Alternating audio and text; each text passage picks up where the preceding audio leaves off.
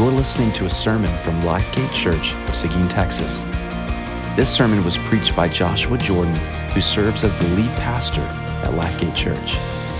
Find out more about us at www.lifegateseguin.com.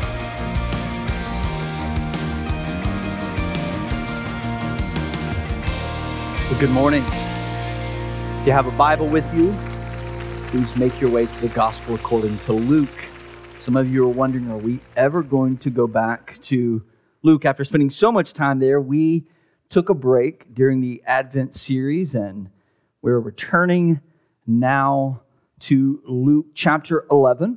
We're going to be looking at verses 1 through 13 together. So if you have a Bible, I invite you to make your way there so that we can read together God's holy, inspired, and authoritative word.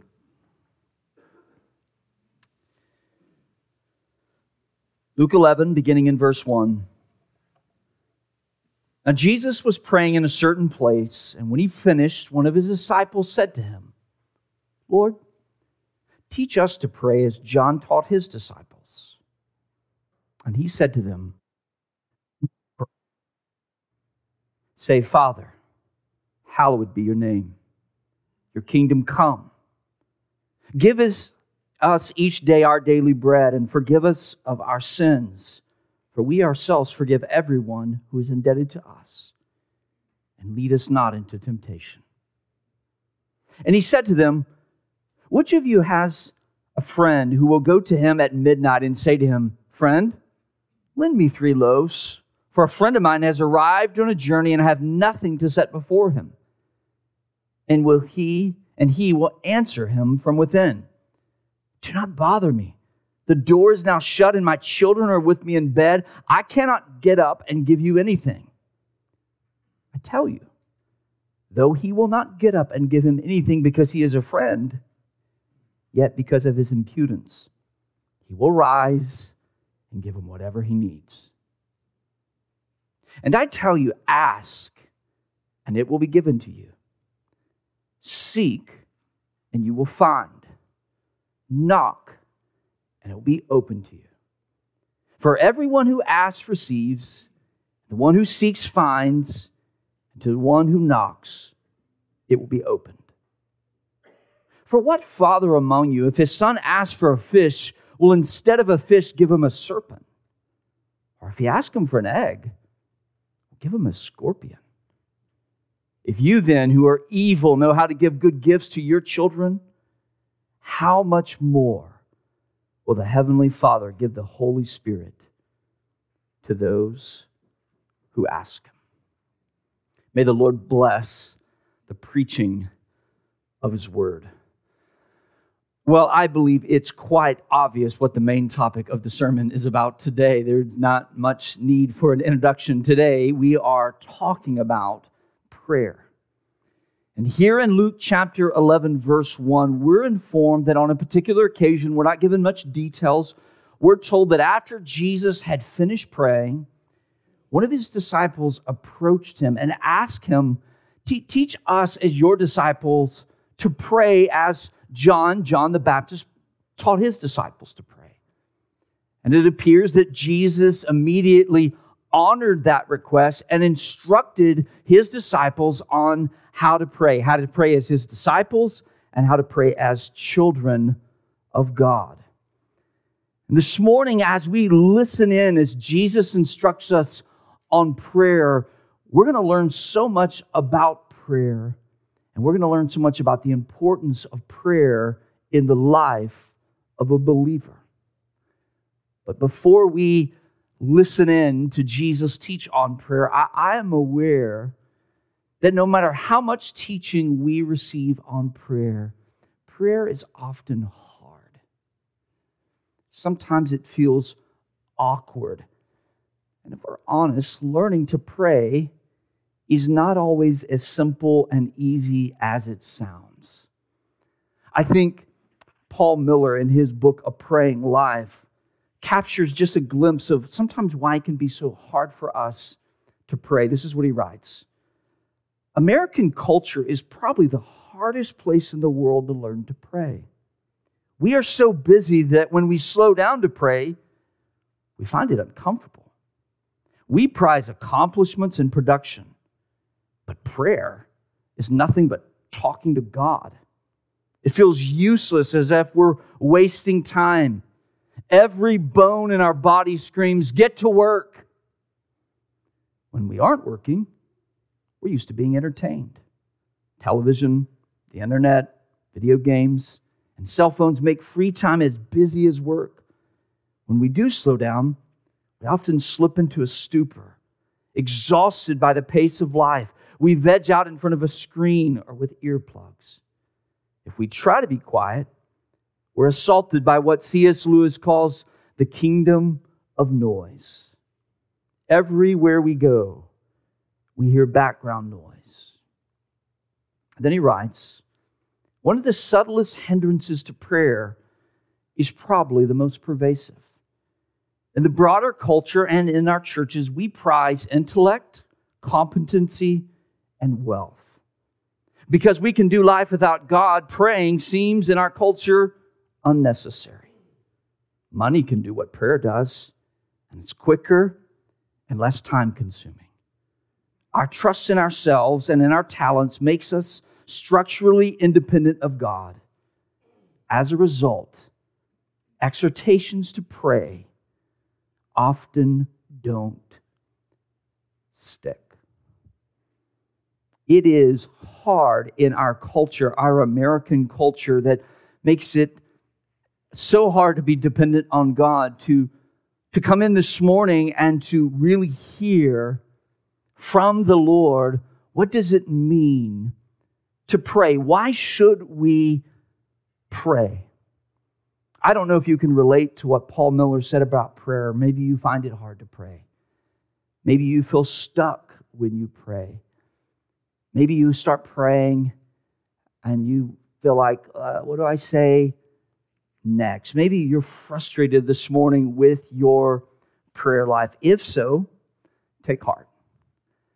Take heart this morning because today, the Lord Jesus Himself wants to remind us of several things. One is that prayer is the privilege, not the burden, of every child of God.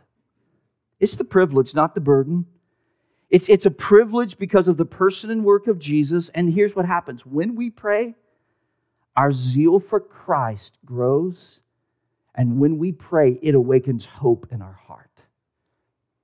That's what the Lord wants us to see this morning. So I, I want to invite us now to listen in as Jesus gives a master class on prayer. Now, instead of going line by line this morning, we're going to take kind of a, a bigger picture, a 30,000 foot view. And if I could summarize all that we just read and all that Jesus just said about prayer, I think there's two things, we, two headings we could put all of verse, all 13 verses under. Here's Here's our outline for this morning. Jesus is first going to lay out a paradigm for prayer that is shaped by the gospel. And then Jesus highlights a practice of prayer that is shaped by the gospel. That's what Jesus is doing here in light of this question by his disciple teach us to pray. He lays out a paradigm for prayer that's shaped by the gospel, and then he highlights a practice of prayer that is shaped by the gospel. Look again at verse 1. Luke tells us now Jesus was praying in a certain place, and when he finished, one of his disciples said to him, Lord, teach us to pray as John taught his disciples. Now, I want us to stop right here for just a moment because I think there's something here that we can move right past. And if we do, we, we miss, I think, the burden of this entire passage. Here, here's the question I, I want us to consider for a moment. Why did this nameless disciple ask Jesus to teach his disciples to pray? Was it because they didn't know how to pray? They're watching John's disciples and they're saying, What's that thing they're doing? They bow their head, they close their eyes, they're talking to God. What is that? Is it really that they didn't know how to pray? Or Are they asking Jesus to teach them to pray because they know they must pray differently now that he's come into the world? See, we have no reason, if anything, Scripture would teach us that would be a nonsensical thought to think the disciples are just standing around and they've never seen prayer. If you read the Old Testament, it is steeped in prayer. The temple is a place of prayer. They know how to pray. This disciple isn't saying, Jesus, what is this odd thing everybody's doing, closing their eyes and talking to God? No, they're saying, we know how to pray. Like John's disciples knew how to pray.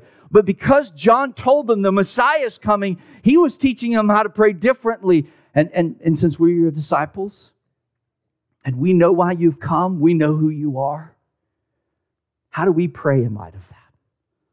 See, that's what's happening here in this text. They're wanting to know how do we pray now that you have come? And listen, this, this has such important implications for how we pray. We can benefit from this passage this morning by learning to pray prayers that are informed by the gospel. That's what this passage is about. It's not just a, a passage about how to pray, it's a, it's a passage about how to pray in light of the gospel. I love how C.J. Mahaney, the a fellow Sovereign Grace pastor and author in his, in his little book, The Cross Centered Life, he says this Students of prayer never graduate from the school of the gospel. I love that. If we're going to we're going to learn to pray, here's the first lesson. Students of prayer never graduate from the school of the gospel. That's a wonderful reminder that we if we're going to learn to pray better, we're going to we're going to be motivated to pray. We don't learn to pray by simply thinking about okay, how do we start? How do we end? What all do we say? What kind of language do we use? Who do we address first? That's all important. The most important thing is that we allow the gospel to shape how we pray. And in order to do that, we, we must learn to pray by fixing our eyes on Christ. So I think we can miss something in this passage and in all the passages that have come before, and all the passages that are going to come after, Luke, more than uh, the other gospel writers, Mark and Matthew and John, Luke, time after time again, has pointed out that in this particular circumstance, Jesus was alone praying. Why, why does Luke keep showing us Jesus praying? Is, is he doing it simply to say, there's Jesus praying, and he's your example. And if Jesus needed prayer, how much more do you not need prayer? Follow his example. Well, there's a truth to it. If Jesus needed to pray, why shouldn't we feel the need to pray? And he is our example. But I don't think that's the main reason Jesus, Luke, it keeps showing Jesus praying alone. I think something bigger is going on here. Each one of these instances, like the one we see here in chapter 11, verse 1 of Jesus praying alone reminds us not only is he our example, he's our mediator. He's not just praying so we would say, okay, he prayed, we, we know how to pray. Or we should pray. We are reminded of his role.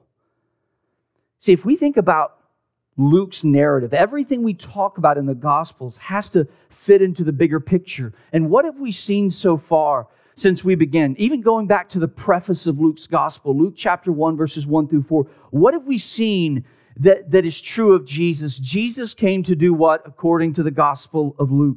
Jesus came to fulfill the old covenant promises by ushering in a new covenant. If that's true, then we should hear everything Jesus is saying in light of that. That's what, that's what Jesus is trying to teach his disciples. And that's why this disciple said, Hey, Jesus, we see you praying.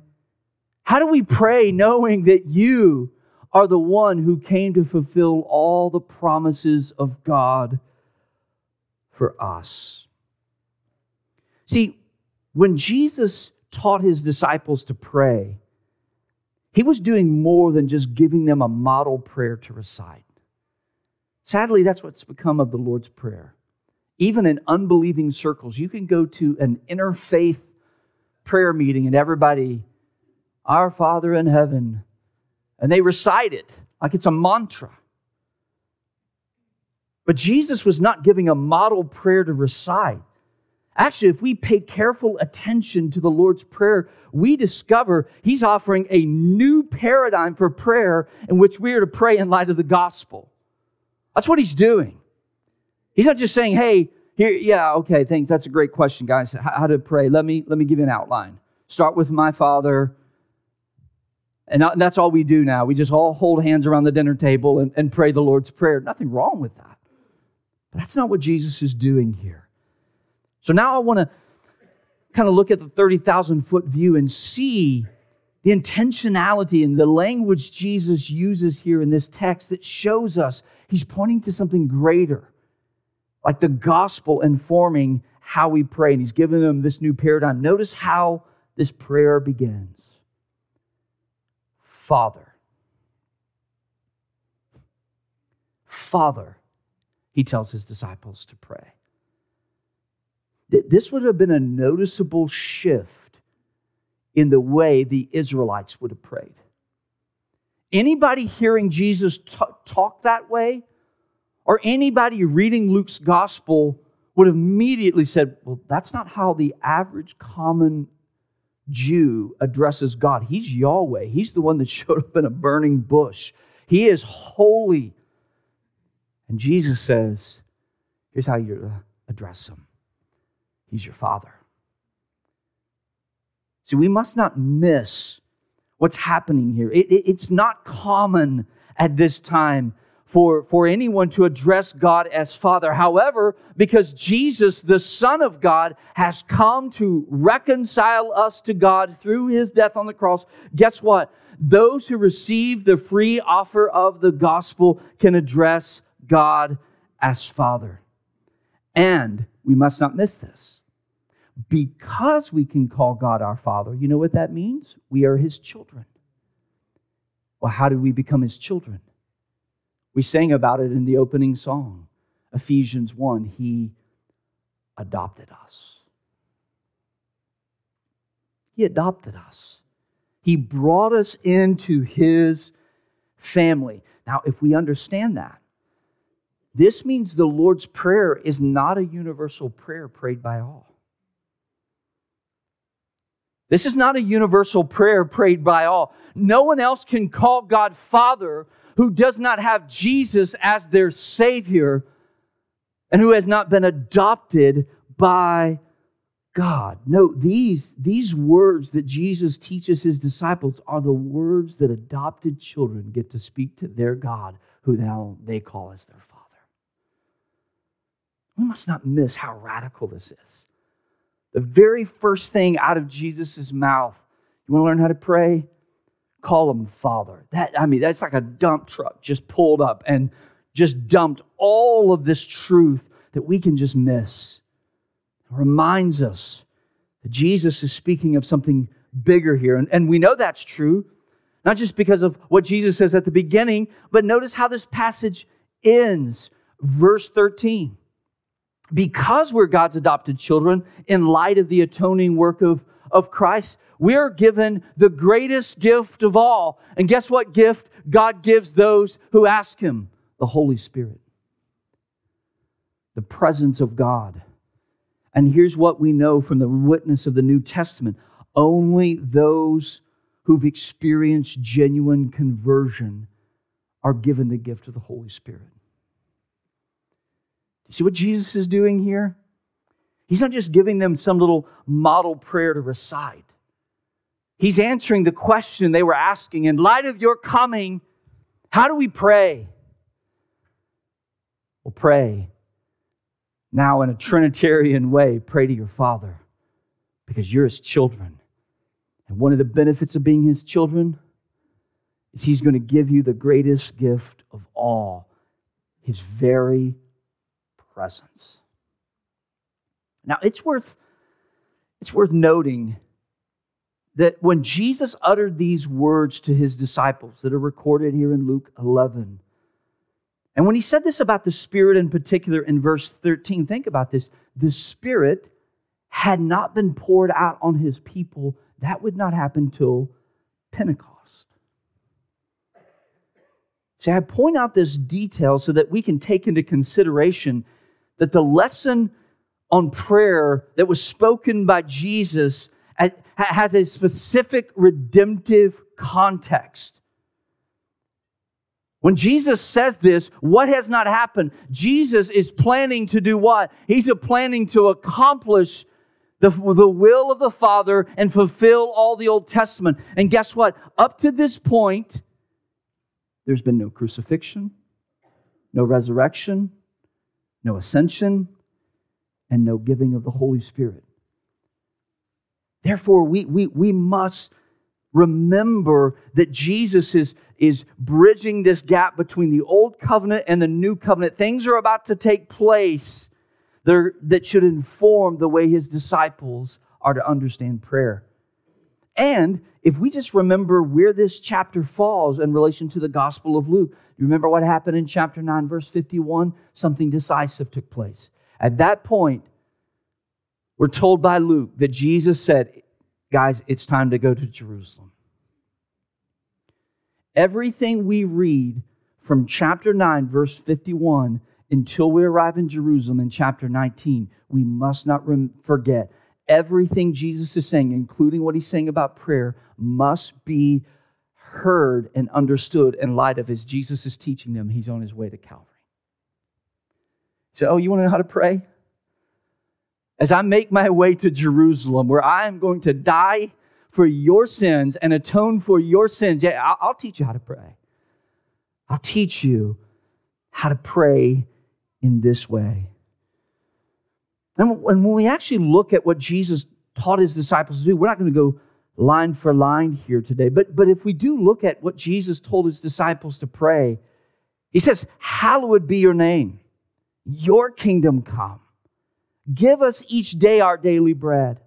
Forgive us our sins, for we ourselves forgive everyone who is indebted to us. And lead us not into temptation.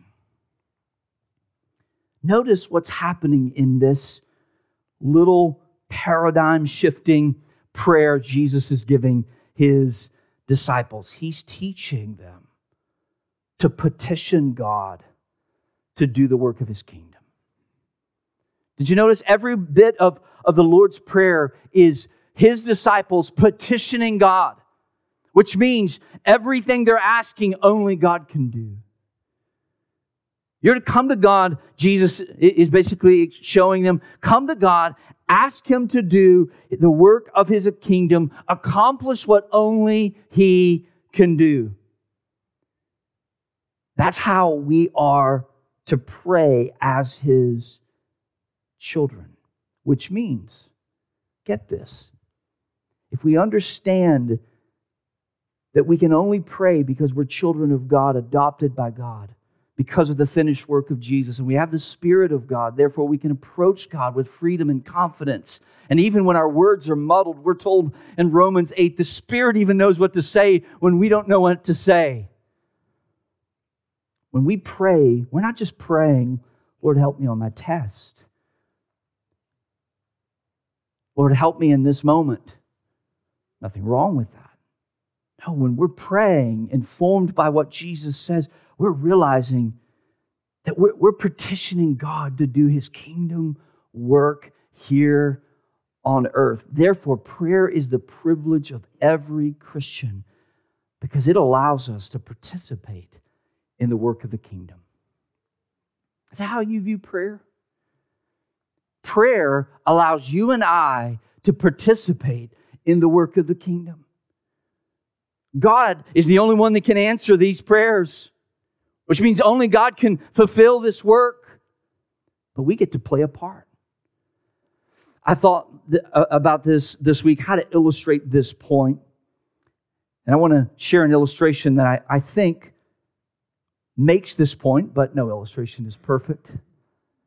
And I know that by sharing this illustration, you know what right now is on the forefront of my mind because it's football season and it's playoff season. And as a Cowboys fan who has been disappointed so many years, and I still may be, I may be disappointed by the end of the night. Uh, here, here's my illustration it's a football illustration. Have you ever paid attention to that guy on the sideline who usually stands by the coach? He's not a coach. Sometimes the coaches do this. He's not a coach, but he stands by the coach and he makes signals. When it's time to call a play, he like touches his chin, touches his head, gives them all, you know, numbers and signs and all that. He's telling them what play there is. Have you ever seen that guy? He's over there and he's making, sometimes they even put two so you, the other side doesn't know which, which guy's calling the signals. But think about that guy. He's not calling the plays, he's not executing the plays. He's just signaling what the play will be. Sign me up for that job. But that's what this guy gets to do. Imagine for just a moment. Imagine being that guy. Not only do you get paid to do this, imagine that you are part of one of the greatest football dynasties ever. You get to call the signals for one of the greatest teams in NFL history. And, and the coach who calls the plays, they're saying he's probably one of the greatest coaches that has ever coached the game. You get to stand by him and call the signals. And they're saying that most of the starting lineup, both offense and defense, these are just future Hall of Famers. Go ahead and call Canton now and put their name in. These guys are top notch. And here you are, Sunday after Sunday, a front row view of all the action. You're not calling the place, you're not executing the place. But every time you call a play and it works and they score, guess what you do? You jump up and down, though you did nothing, but make some funny signs. And you're just as thrilled as the guy that ran the ball down the field, or the guy that came in and sacked the quarterback, knocked the ball out of his hand. One of the other defensive players picks it up, runs it for a touchdown, and you're jumping up and down like you did it. Friends, that's what prayer is like. Prayer is like signaling the plays on the sidelines. God, God is the one who's come up with the plan. He's got the plan of redemption. We're, we're not calling any plays. He's already called them and they're perfect. And guess what? We're not even on the field because Jesus and the Holy Spirit are executing the plan with precision. And guess what we get to do? We just get to stand there and call in the plays. That's what prayer is. We have the privilege of signaling the plays through prayer. In other words, here's why this is so good and so helpful. And hopefully it, it makes you want to pray. You know what prayer allows us to do? It allows us to get off the bench and get in the game. It allows us to get off the bench and get in the game, which means that if you and I are neglecting to pray, we will feel disconnected from the work of redemption that's taking place all around us. See, prayer is a gift to us. And not just a burden. That's not just something we're supposed to do because we're a Christian. It's a privilege. We get to call God our Father because of not anything we've done, but He has adopted us. He has paid the price so that we can come before His throne with freedom and confidence. And we get to stand and watch all the action as God tells us in our headset signal this play. And we get to watch God do his work. And you know what happens? When all of a sudden the work is done, we get to jump up and down like we did something. we get to get just as excited as if we had the uniform on and we were out there doing all the work. See, but when we fail to pray, we often feel like we're sitting on the bench. We often feel like our faith is only relevant on Sundays or in times of crisis. But when we pray, here's what happens. When you and I pray, it allows us to be a part of something transcendent and supernatural. You thought about that? When I pray, I'm not just asking God for just something I need. And God is the cosmic genie, and I rub his lamp, and he comes out and grants me my wish. When I pray, God is allowing me to be a part of something bigger than me. And He's doing something I may not see with my eyes, but it's supernatural. Makes you want to pray, doesn't it? But we won't pray. Not only if we don't understand the privilege of prayer, but if we don't believe God will answer our prayers. I mean, do, do we really believe that in our feeble, simple words, that when we speak them wherever we are, that God is really hearing them and He's going to answer them and something is going to happen? Because we won't pray if we're not confident that that's true. That brings us to the second thing we see the practice of prayer that is shaped by the gospel. Notice what Jesus does next. After laying out this new paradigm in which we are to pray as his disciples, Jesus then turns and he gives a parable about prayer, which is meant to encourage his disciples to pray. He teaches them how to pray. Now he wants to motivate them to pray. Look at verses 5 through 8. He gives them this parable. Which of you has a friend?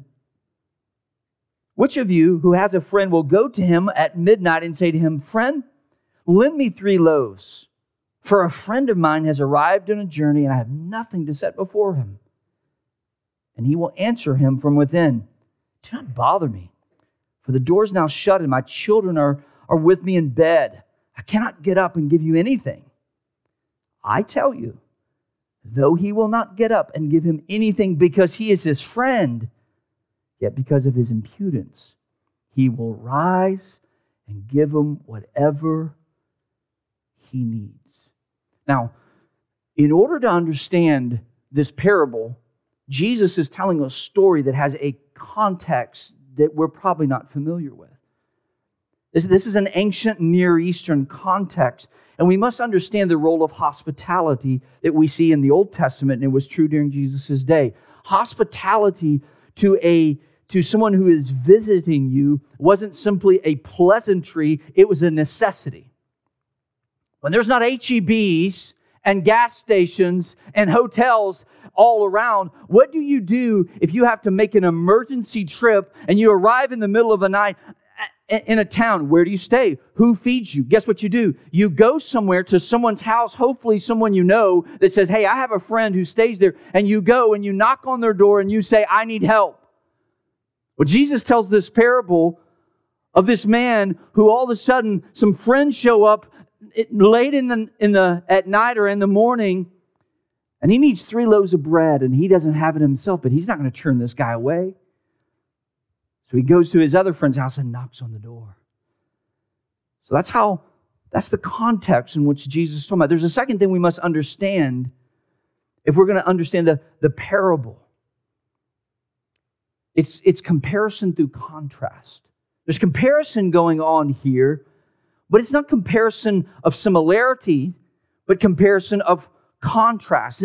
In other words, Jesus is saying if a friend met your need because he was reluctant, that, that's the point. Jesus is saying if this guy opens up the door and gives you bread, throws it out there and shuts the door, even though he was your friend, he didn't do it because he's your friend. He did it because he was like, this would be shameful, and he's just going to keep knocking. So here, here's your bread.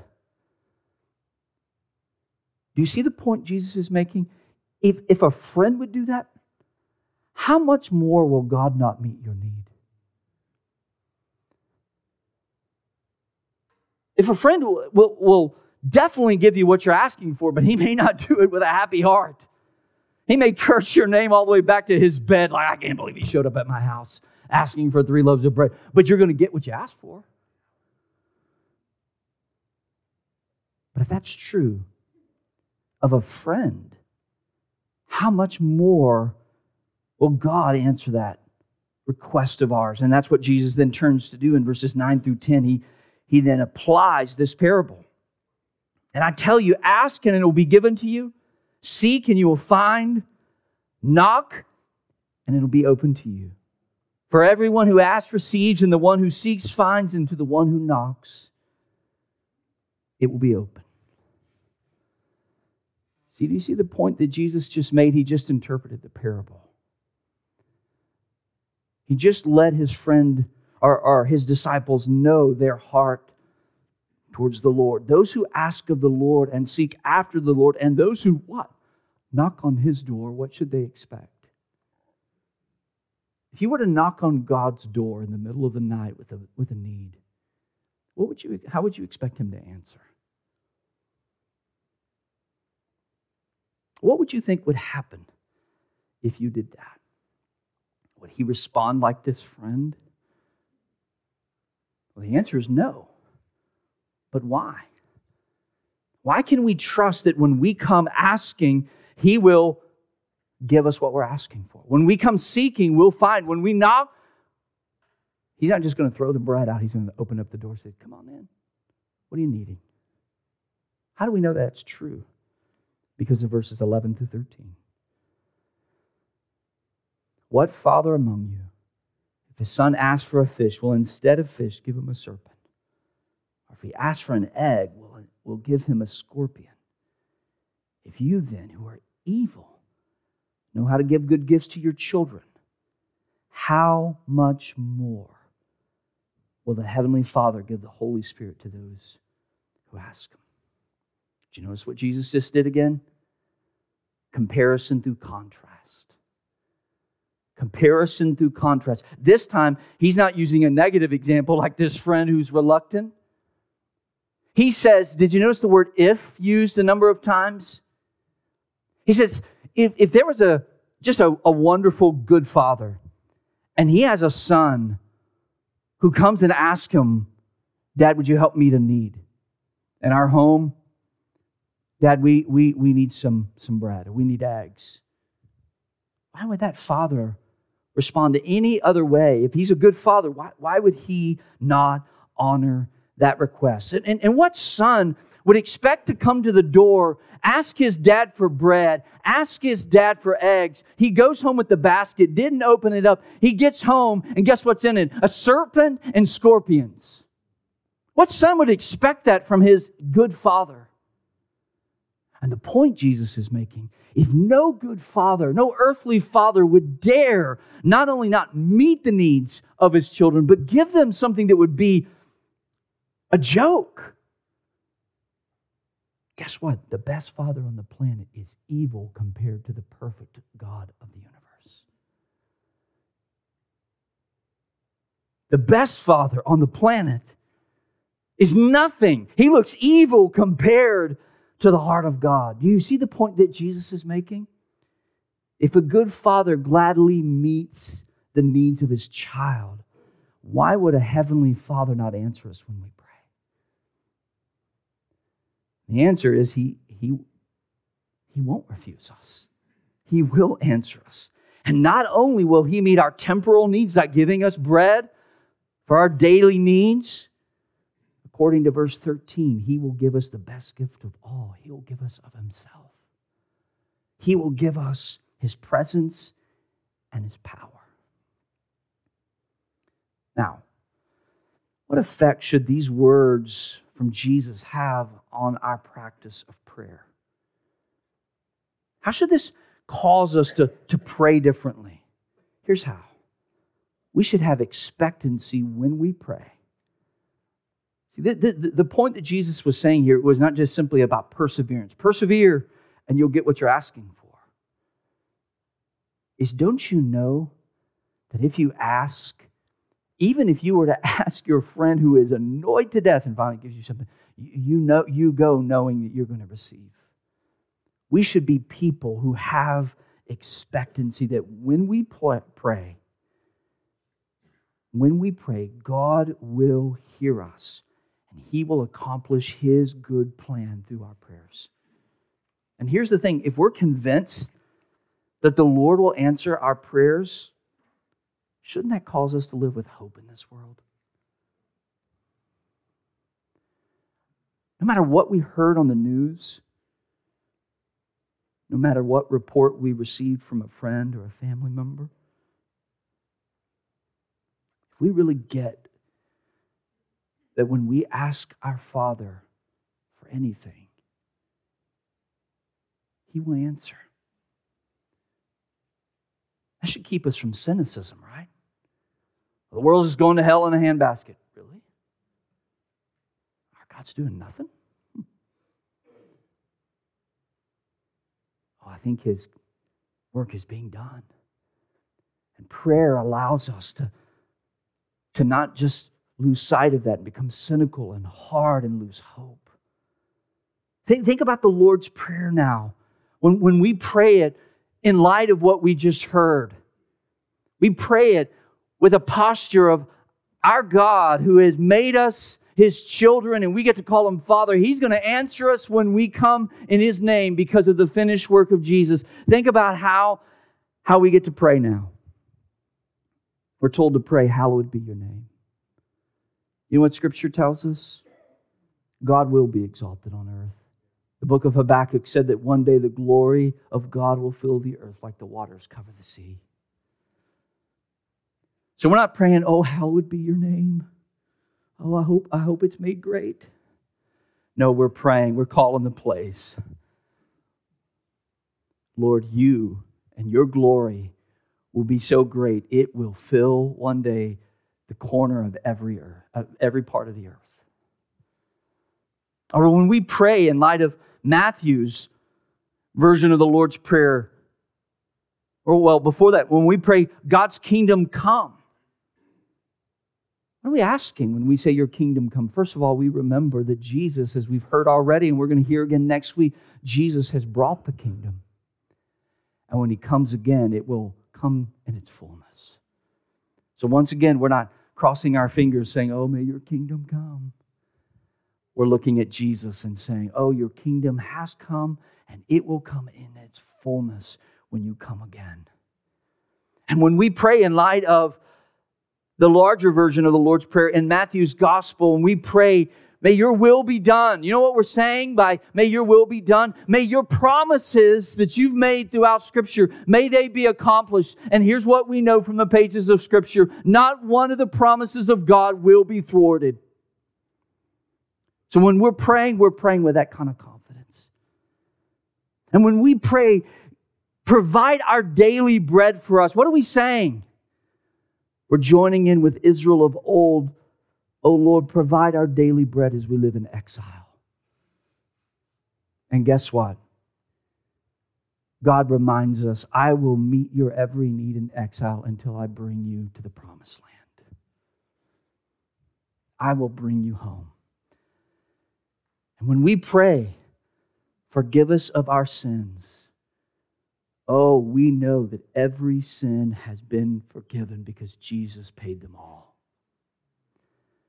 When we say, Oh Lord, deliver us from temptation, we know that for every child of God, He will deliver us and bring us home.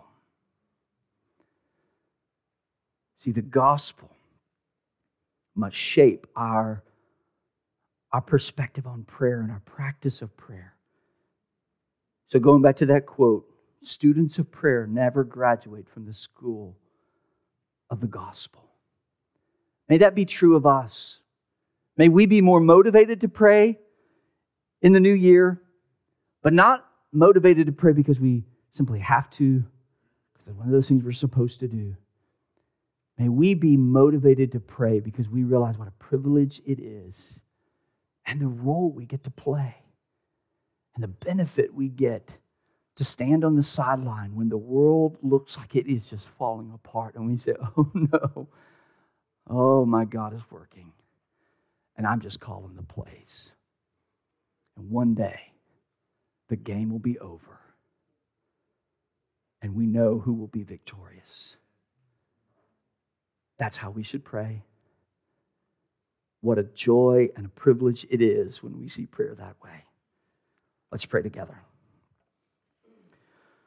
Oh, Father in heaven, thank you, thank you, thank you for allowing us as your children to be given the privilege of coming to you and asking anything of you, knowing that though we don't deserve it, there is nothing we ask in regards to your kingdom work that you will not you will not accomplish through our prayers. So may we be a, a congregation that, that asks. And may we be families that, that are devoted to prayer. And may we be people who fight the urge and the environment of the American culture and we slow down. We put away our devices. We take time to pray to you, to seek, to ask, to knock.